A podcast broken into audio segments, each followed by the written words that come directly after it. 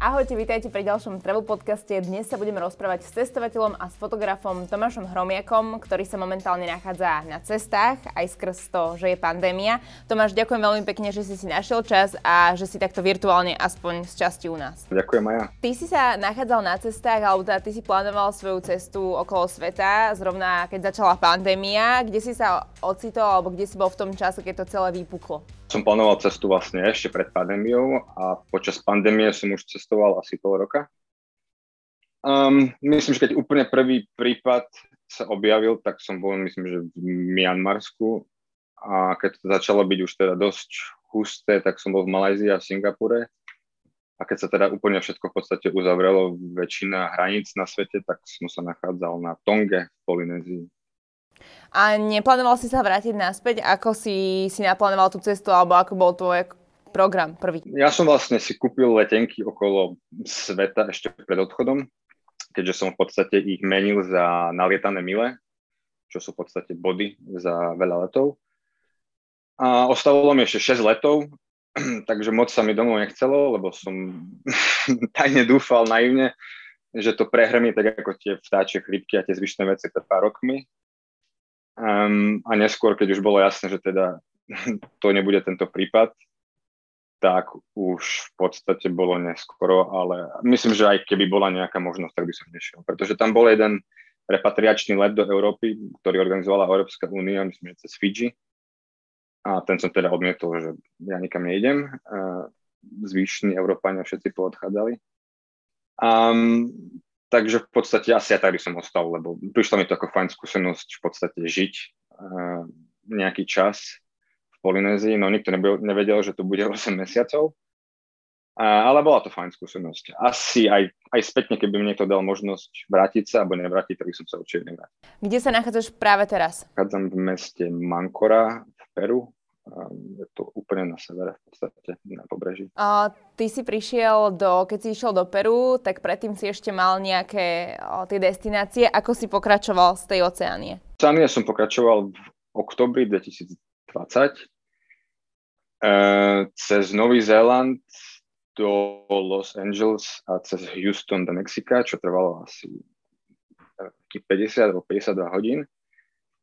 A teda v Mexiku som bol mesiac, po Mexiku mesiac v Kolumbii, a po Kolumbii mesiac a pol v Ekvádore a po Ekvádore dva mesiace v Čile, kde to začalo byť v podstate, nazvime to horúce a napriek tej vakcinácii, ktorá tam prebieha a keď som tam bol, už 38% ľudí bolo zaočkovaných minimálne jednou dávkou, tak to neviem, či ľudia zrazu si mysleli, že môžu všetko, ale tam majú vlastne 4 úrovne a každý okres je v nejakej úrovni a Santiago, hlavné mesto, už bolo na úrovni 3, ktorú oni volajú, že preparación, čo je v podstate už príprava na otvorenie sa.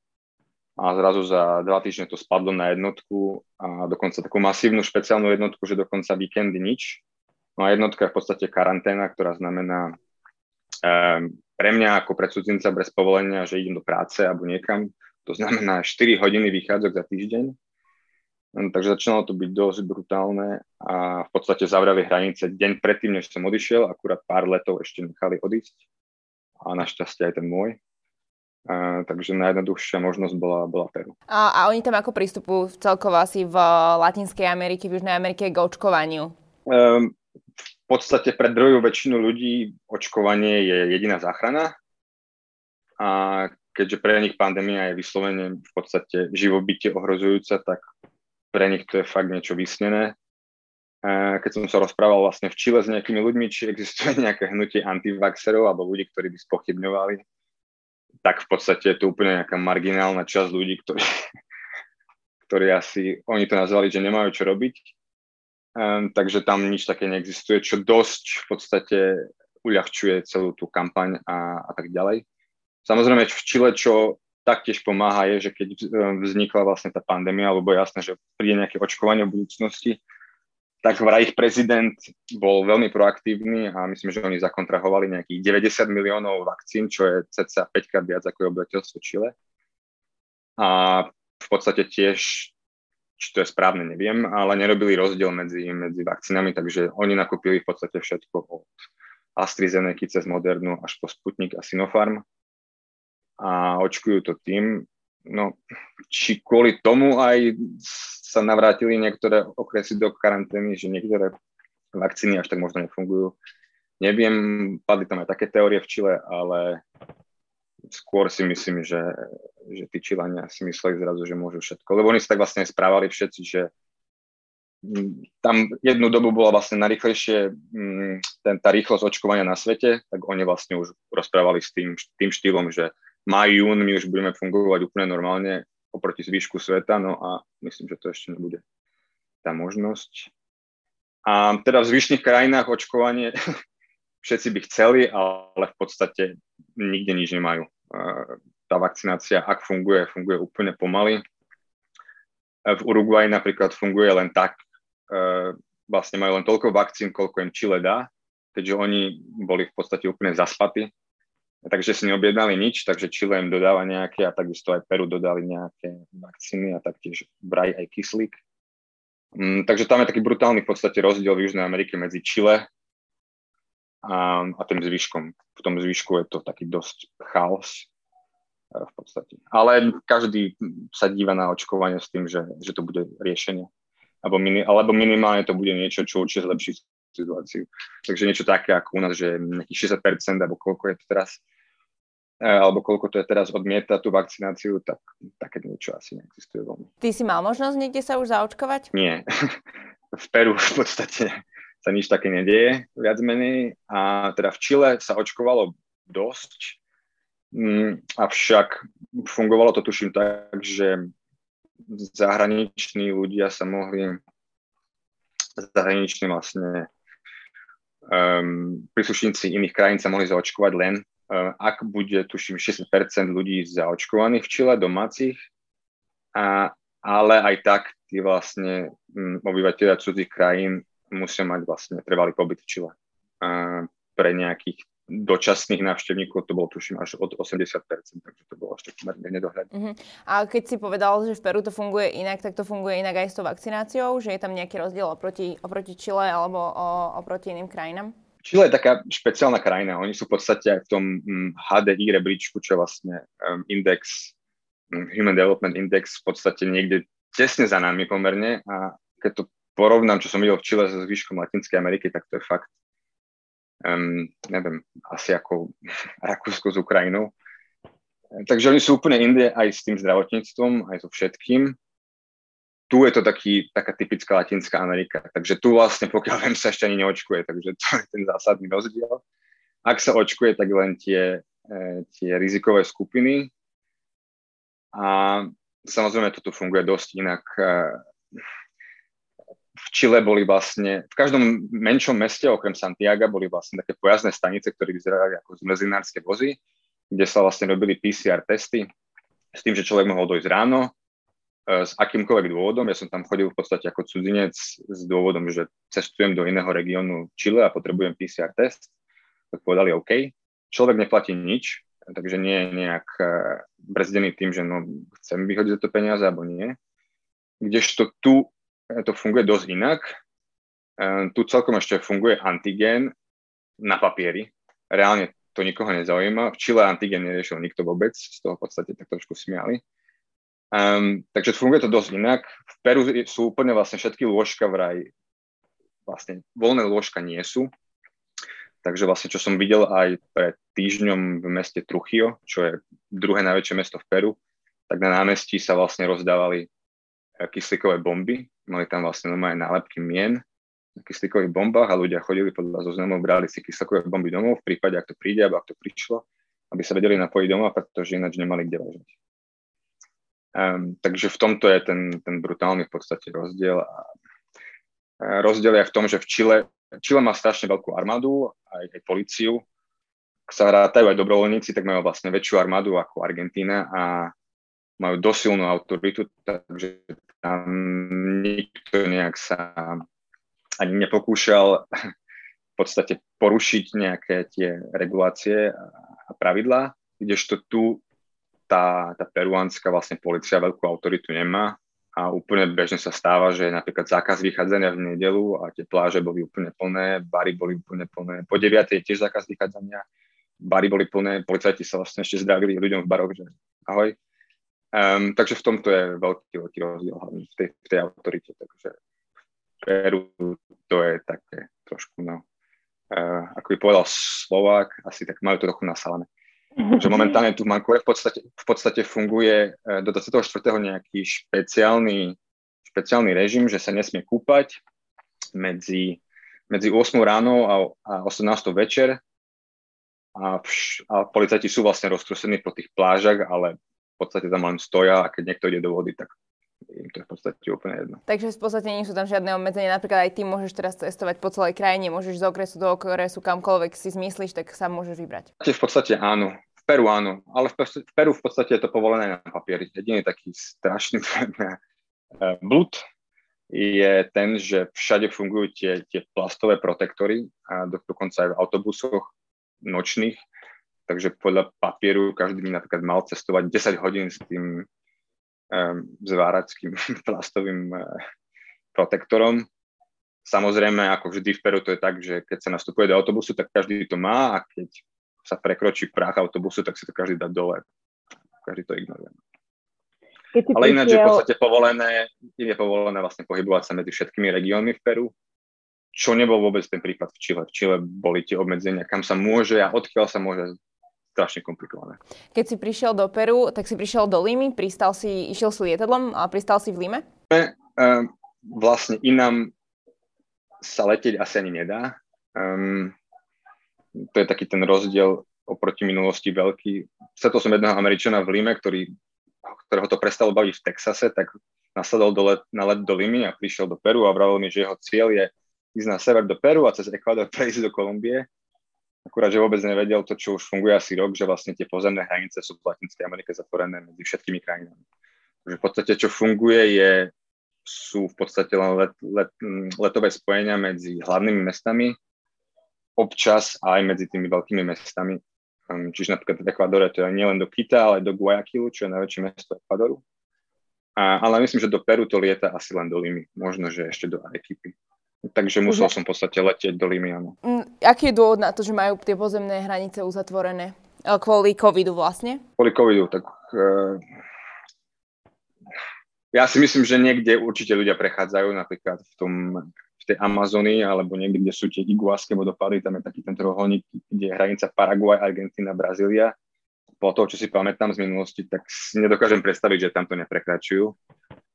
Uh, ale samozrejme je to kvôli covidu keďže v tej, v tej Amazónii aj v podstate pozdĺž amazonskej rieky ten COVID bol dosť silný a tam, keby sa to začalo ešte viac miešať medzi krajinami, tak by to bolo asi dosť problém. O Lime sa teda hovorí, alebo o Peru, že je to strašne silný gurmánsky zážitok. Vnímaš to tak aj ty, môžeš to potvrdiť a prípadne, čo máš najradšej z peruánskej kuchyne? Peruánska kuchyňa je super, čo si pamätám spred 6 rokov.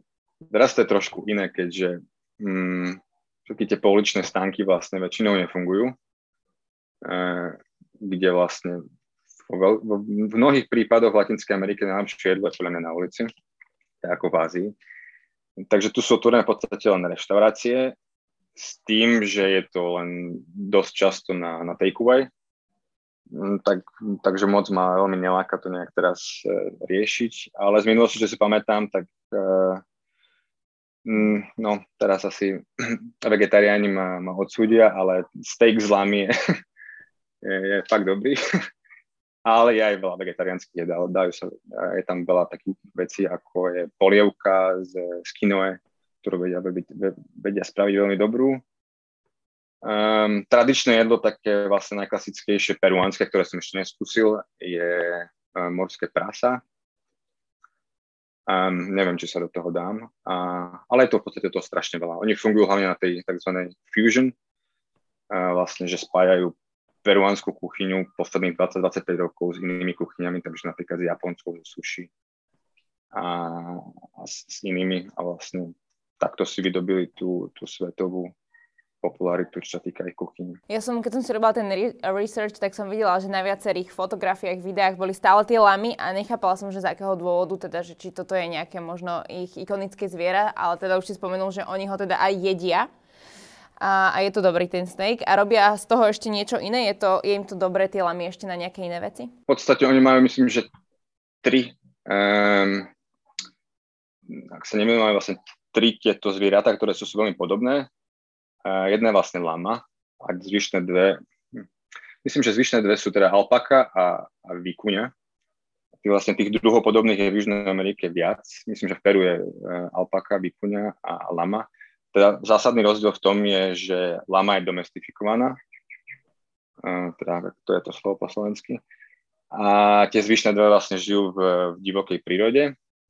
No a teda vlastne lama je historicky od, od tej inkskej kultúry, vlastne ešte pre inkských kultúr e, takým tým symbolom a vlastne dá sa znerobiť všetko od, e, teda hlavne od oblečenia a nejakých pokrývok až cez, cez teda všelijaké využitie, aj čo sa týka kovu a užitku ako meso. No. A, a odráža sa tam tá inkská kultúra v tom dennom o, svete stále a veľa? Ako to vnímajú domáci alebo ako to vnímaš ty? No, v podstate áno. Tak ak si vezmeme nejaké percentuálny podiel domorodcov v krajinách Latinskej Ameriky, tak v Peru je to vlastne jednoznačne najväčší počet. Tých počet tých, um, oni to volajú indigeno, E, domorodých obyvateľov je asi 14 miliónov z 31, čo je takmer polovica. Uh-huh. Kdežto v Čile, v Čile je to 2 z 18, v Kolumbii je to myslím, že 2 z nejakých 60. Takže tu jednoznačne je ten podiel najväčší v celej Latinskej Amerike. A odráža sa to samozrejme v mnohých veciach. Napríklad kečuánsky jazyk je stále druhý úradný jazyk.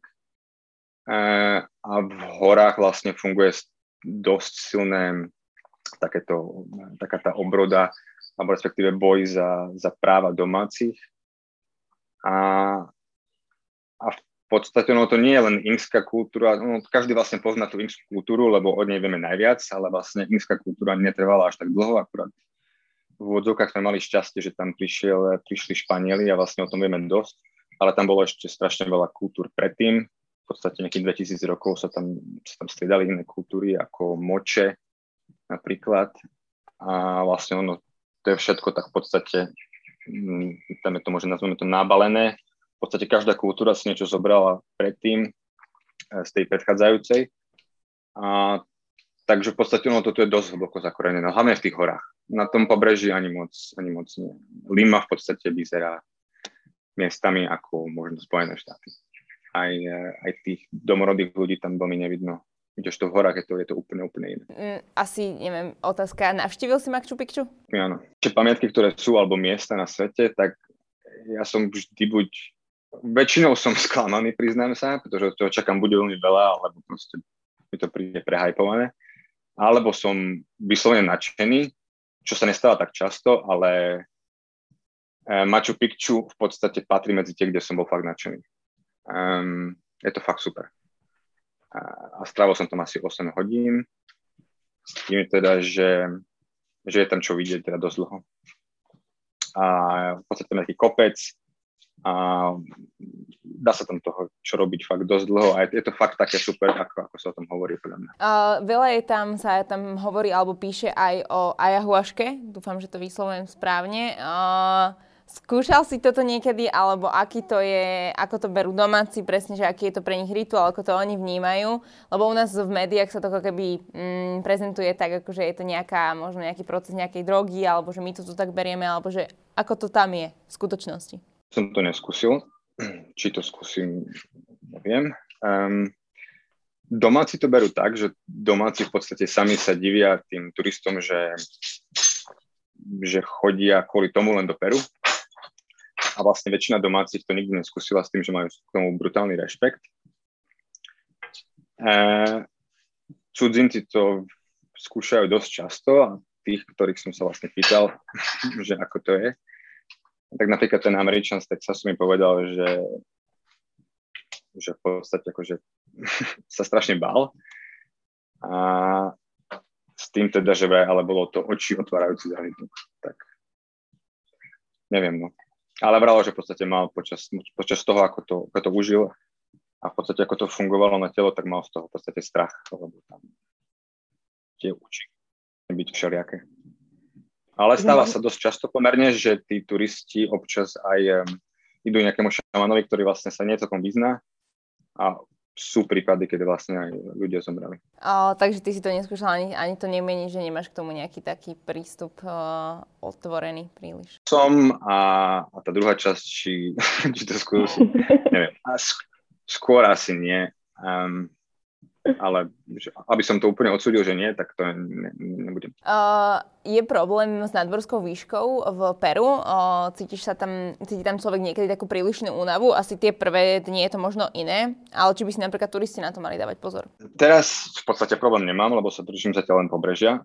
Uh, v podstate apríl som sa rozhodol, že budem tak trošku viac oddychovať a pôjdem po tých destináciách na severe, kde som nikdy nebol um, pretože vlastne Machu Picchu, alebo vlastne v, pri, v, area, v areáli, alebo v regióne, kde je Kusko, je v podstate ešte obdobie dažďov do konca apríla, um, takže sa tomu chcem vyhnúť. Ale pred šestimi rokmi som, som mal problém dosť. Um, v podstate tam sa hovorí, že treba ísť postupne, do nadmorských výšok. Ja som mal nejakých 8 dní vtedy iba na Peru, tak som vlastne skočil z Limy do Arequipy a z Arequipy do Titicaky, takže v podstate za 2 dní do nejakých 4000 metrov nad morom a ako mal som dosť. A, ale teraz druhýkrát, keď som bol napríklad v Ekvadore v nejakých 5000, mm, tak som v podstate problém nemal. Takže neviem, možno, že to bolo tým, že som bol v krajine dlhšie. Ale treba na to dať pozor. Veľmi to by som to nepodceňoval. No. A ty po tých, uh, počas tých svojich ciest aj dokumentuješ tých ľudí, fotíš ich, predpokladám, že sa s nimi aj rozprávaš. Ako vnímaš uh, takú tú celkovú kultúru tej Južnej Ameriky alebo tú mentalitu tých ľudí v porovnaní napríklad s Európou, so Slovenskom? Je to niečo úplne iné. A aj keď nerad by som dával do takej, takého kontextu, že Latinská Amerika je jedna kultúra a všetko je rovnaké. Napríklad fakt medzi Kolumbiou a Chile je to zásadný rozdiel. Čilenia v podstate sú v mnohých smeroch, hlavne na tom juhu, ako Európania. Výzorovo tiež, takže to bolo konečne prvá destinácia, kde som sa mohol stratiť v dave. Mm, ale všeobecne majú určite taký ten, eh, povedal by som, eh, ľahší prístup k životu. Eh, neberú nič smrteľne vážne, čo je občas fajn, ale občas taktiež niečo, čo môže ísť na nervy. Napríklad, hlavne tu v Peru, čo vidím, je taký ten ľahký prístup napríklad k odpadom a to mňa úplne vytača. Proste, keď niekto napríklad dopije fľašu a odhodí to, proste to je niečo, čo ma vyslovene vytača. Čo v Čile vôbec nie je. Um, a tak všeobecne prístup k životu. Um, no, určite neriešia nič tak dlhodobo ako my. Hlavne teraz počas pandémie je to v podstate čisto o tom, čo bude zajtra a nie veľmi rozmýšľajú, by som povedal tak systematicky. Ale v mnohých smeroch sa vedia tešiť z maličkosti oveľa viac ako my. Tiež to ja mám pocit, že Európania sa tešia z niečoho strašne krátku dobu a už hneď myslia na to, že aký ďalší problém príde. Tu je, z tohto smeru je to tu trošku lepšie. Kde si ťa najviac ľudia pripustili k, tele, k telu, akože všeobecne teraz, keď sa bavíme o cestovaní, kde si tak premyšľal, že boli najpriateľskejší a kde si držali odstup? Uh, no, najpriateľskejší určite na Songe, ale tak bol som tam 8 mesiacov, takže je trošku uh, aj dlhší čas, ale jednoznačne tí Tongčania vlastne, ich nazval samotný James Cook nejakom 1776 alebo, alebo 7, keď tam bol, že Friendly Islands. A oni sú fakt takí, aj keď nazvali Friendly Islands, lebo boli priateľskí, aj keď pôvodne ho pozvali na hostinu, kde plánovali vlastne ho zabiť. Avšak nakoniec si to rozmysleli.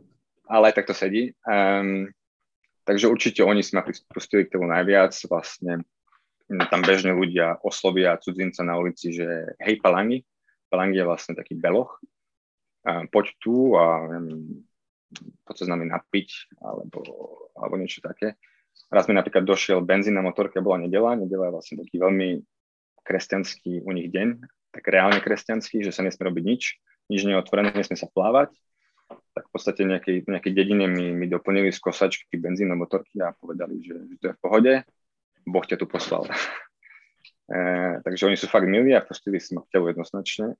Um, oni vlastne o sebe hovoria, že sú takí až naivní. A kde sú ľudia držia najväčší odstup, um, asi, asi to Chile uh, a asi Singapur, určite. Singapur, aj keď sa opýtate niekoho na ulici, že hľadám miesto XYZ, a tak v druhej väčšine vás v podstate odignorujú s tým, že neotravuj. Asi ten Singapur. Kde, kde si pil najlepšiu kávu v Latinskej Amerike? To si vieš spomenúť? Kávu určite viem. E, bolo to v, volá to, že Eche Cafetero. Je to vlastne, po anglicky to volajú Zona Cafetera. Respektíve, no, po anglicky. E, nejak tak pre turistov. A je to v podstate údolie v Kolumbii, ohraničený troma veľkými mestami zhruba a tam sa pestuje vlastne tá asi najlepšia káva možno na svete, alebo minimálne v Južnej Amerike. A určite tam. A je tam, je, je strašne lacná v podstate. A keď som sa ich pýtal tak zo srandy vlastne, že či by nebolo možné to exportovať niekam do Európy, a, tak oni veľa, že sem to vlastne neoplatí. My sa tom kúpoval, myslím, že pol kila kávy za nejaké 2 eurá. A vlastne vraveli, že, mm, že tá daň na kávu vlastne od kolumbijskej vlády je tak vysoká, že keby to poslali do Európy, tak by z toho bolo nejakých 20. Takže vlastne preto končí kolumbijská káva asi taká drahá u nás.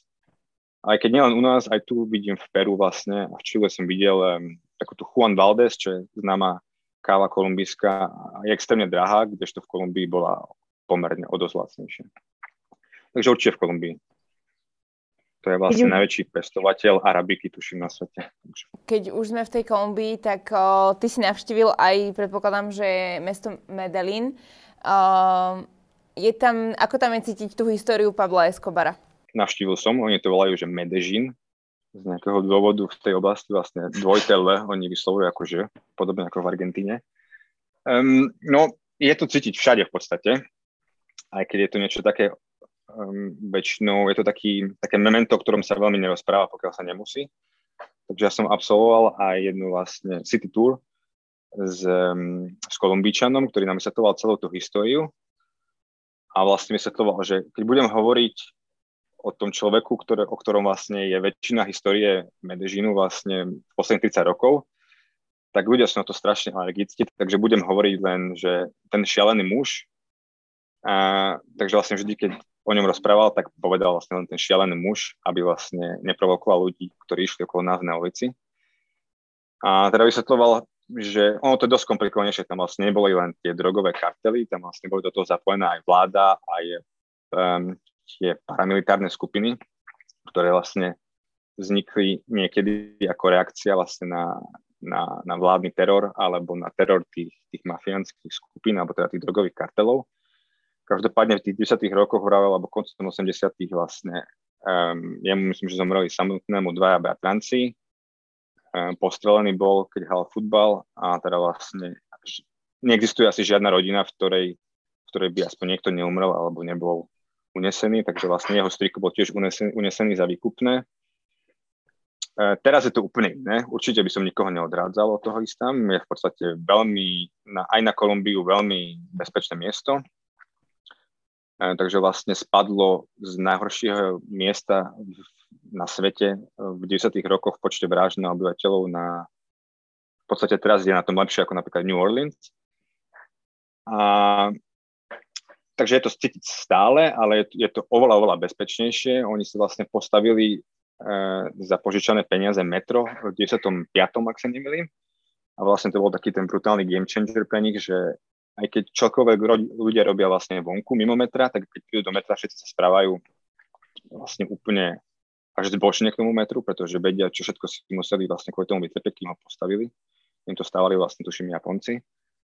A naozaj je super čisté, spája vlastne stred mesta, potom vlastne po stranách máte lanovky, takže to, je, to bol taký vlastne ten plán aj inklúzie tých, tých chudobných častí viac k centru, čo vlastne tiež zredukovalo masívne tú kriminalitu a je to v podstate, v podstate fajn. Je tam dosť veľa bezpečných miest, je tam tak, takzvaná komuna Treze, čo bol vlastne taký slam, ktorý oni pretvorili na takú tú meku um, graffiti a pouličného, pouličného umenia a dá sa tam ísť, viete si vlastne zadarmo zobrať nejakého sprievodcu, ktorý vám ukáže, uh, ako vlastne, aké sociálne projekty mali, aby to zmenili a to v podstate veľmi zaujímavé, zaujímavé mesto podľa mňa.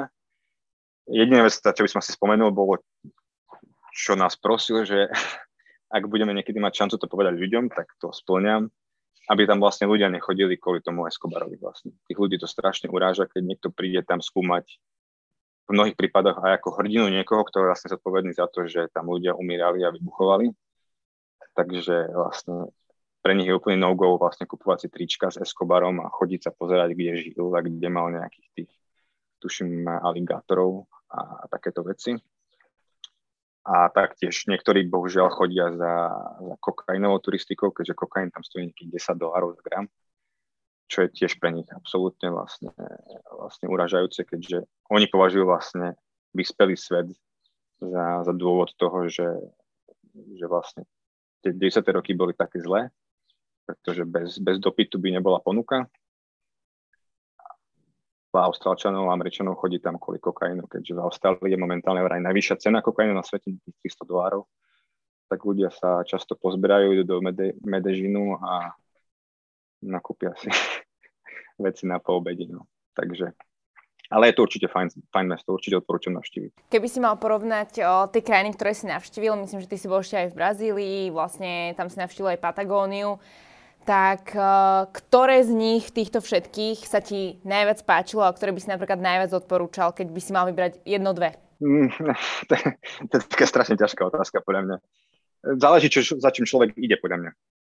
Um, určite by som nepovedal, že ako niektorí ľudia, ktorí boli v Latinskej Amerike, povedia, že to je všetko to isté. To je úplná hlúposť. Uh, ak niekto chce vidieť um, peknú krajinu bez ľudí a v podstate taký má také chladnejšie podnebie a chce stanovať a národné parky, tak Chile je úplný unikát podľa mňa.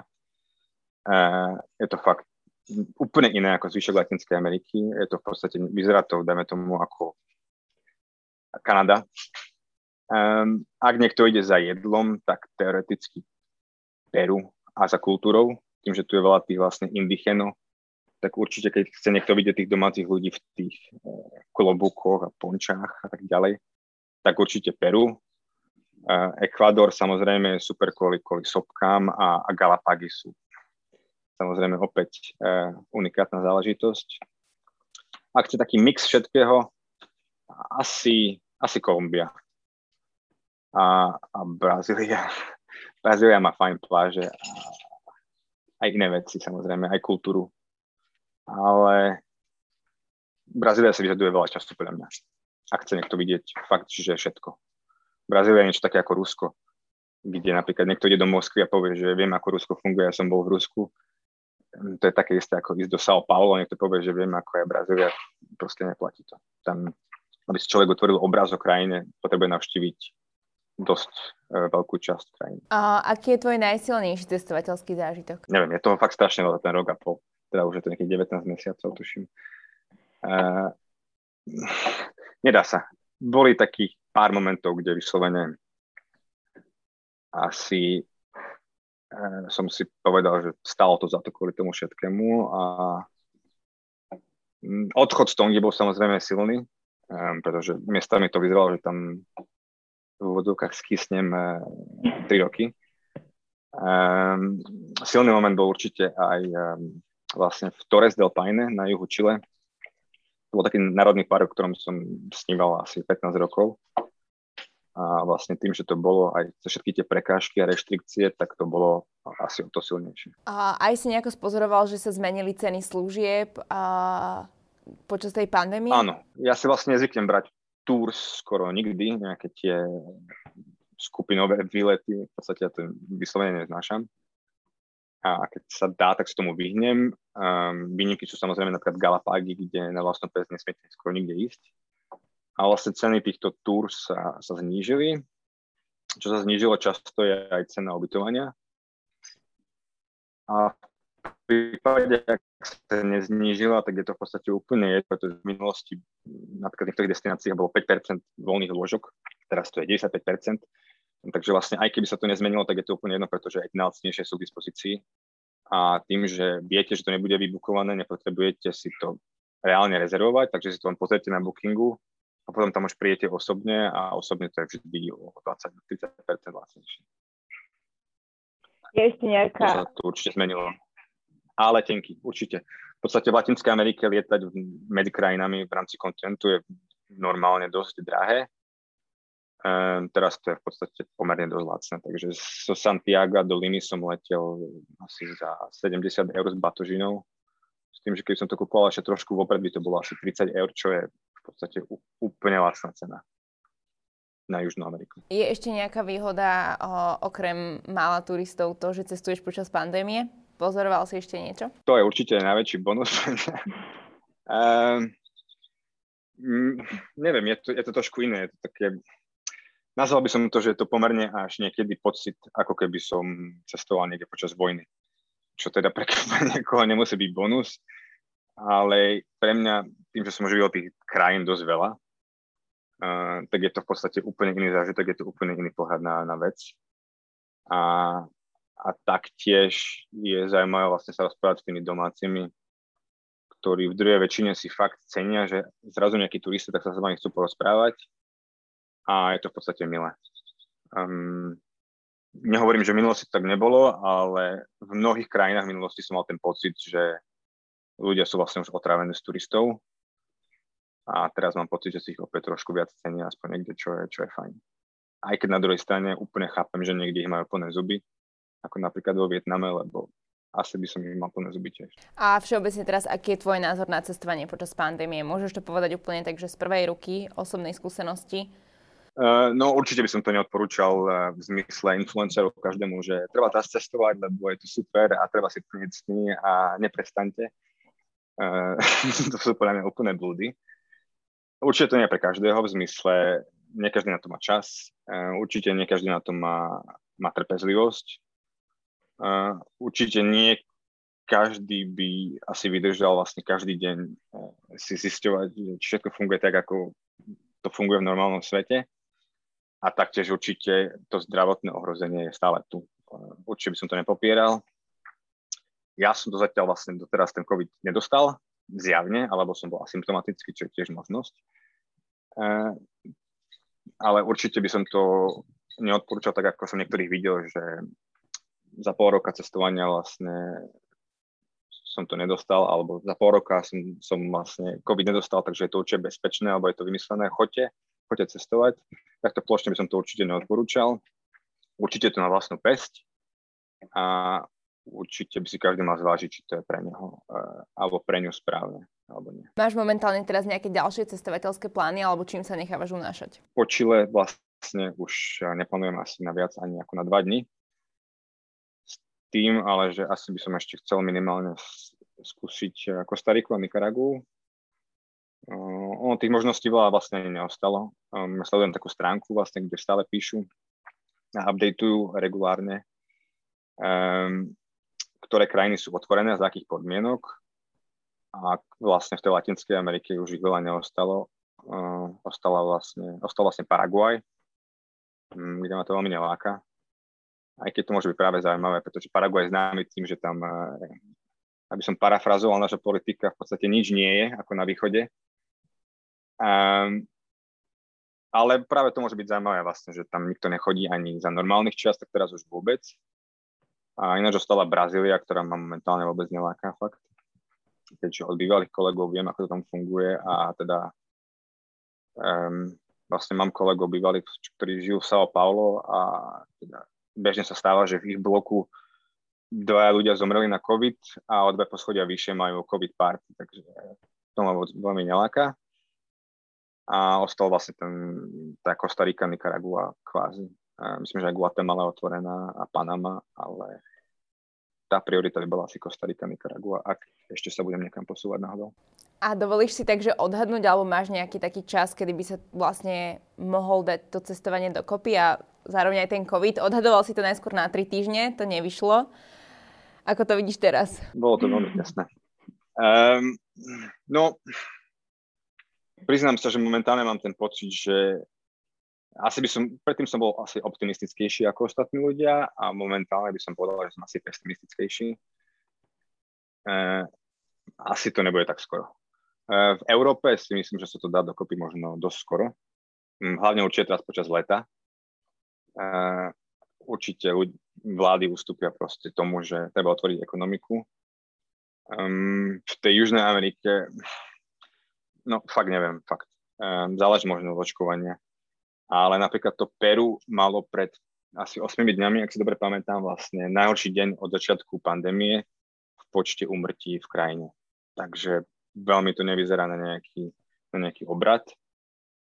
A teda fakt neviem. E, na Tonge vlastne plánujú otvoriť hranice najskôr oktober 2022 čo je pre turizmus úplne devastačné, pretože tam väčšina tých, tých zahraničných palani, ako ich volajú vlastne expatov, um, žije z toho, že prevádzkujú v podstate nejaké rezorty, kde sa kde organizujú aj tripy na, na plávanie s veľrybami. Tonga je vlastne jedna z malá destinácií na svete, kde môžete nielen ich sledovať, ale s nimi plávať. Čiže oni bežne vlastne majú sezónu jún, júl, august a z toho žijú celý rok No a ak to bude oktober 2022, to znamená, že vymeškajú tri sezóny za sebou a to je, to je napríklad úplne devastačné. Vlastne keď, ešte som, keď som odchádzal z Tongy, tak som eh, pár zahraničných ľudí poznal, ktorí vlastne predali všetko alebo vlastne videl som človeka, ktorý sa po 15 rokoch rozhodol vrátiť naspäť k udržbárskej práci v hlavnom meste na Tonge, lebo iná možnosť nebola. Mm, takže myslím si, že Európa sa dá možno dokopy pomerne skoro aj vakcináciou, alebo tam bude fungovať nejaký systém, ale tu by som si taký istý nebol. Odhadujem, že skôr tu bude fungovať možno v nejakých nárazových vlnách.